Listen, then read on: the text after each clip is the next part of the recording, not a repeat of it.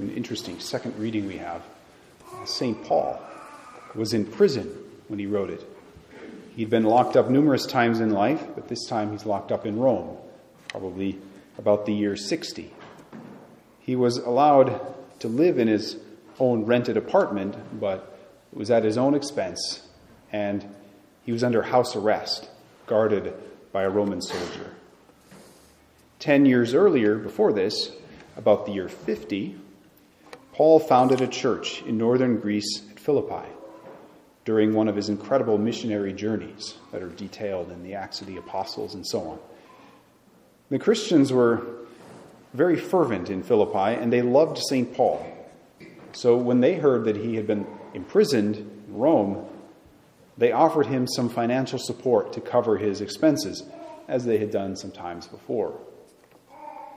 It is in those circumstances that Paul sat down to write this letter to the Philippians, our second reading.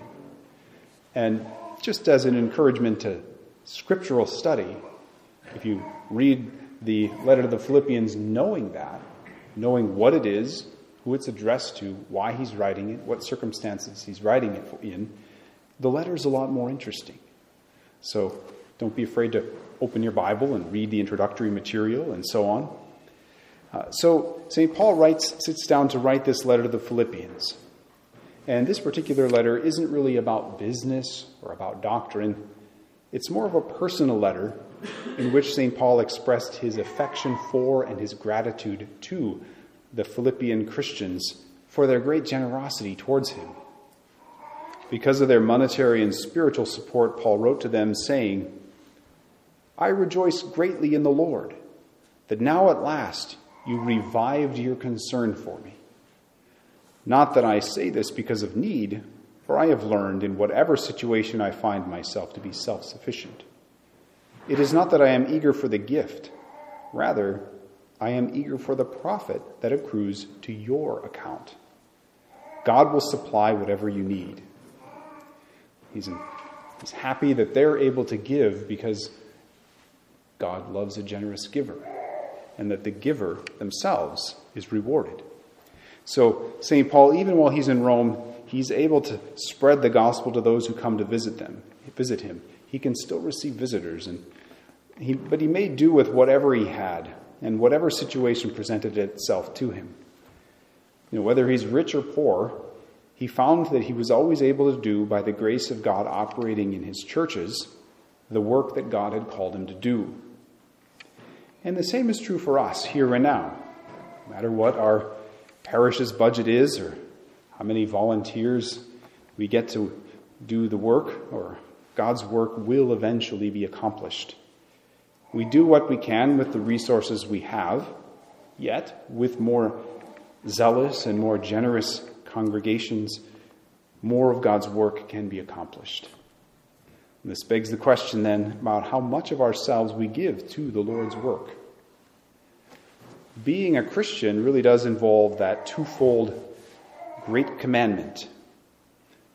The commandment that we love the Lord our God with our whole heart, soul, and mind, and then love our neighbors as ourselves. And of course, these two are related. This shows us the twofold direction of the Christian life. We do the first by accepting the Lord's invitation to be received into the heavenly banquet.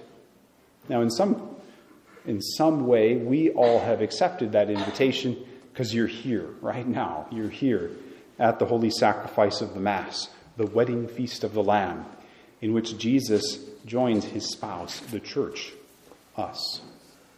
And so this is a very joyous occasion. It should be a joyous occasion for us to be at Mass, but this joy we have in loving the Lord and attending his banquet, it needs to be shared. That's that second great commandment. We must also love our neighbor.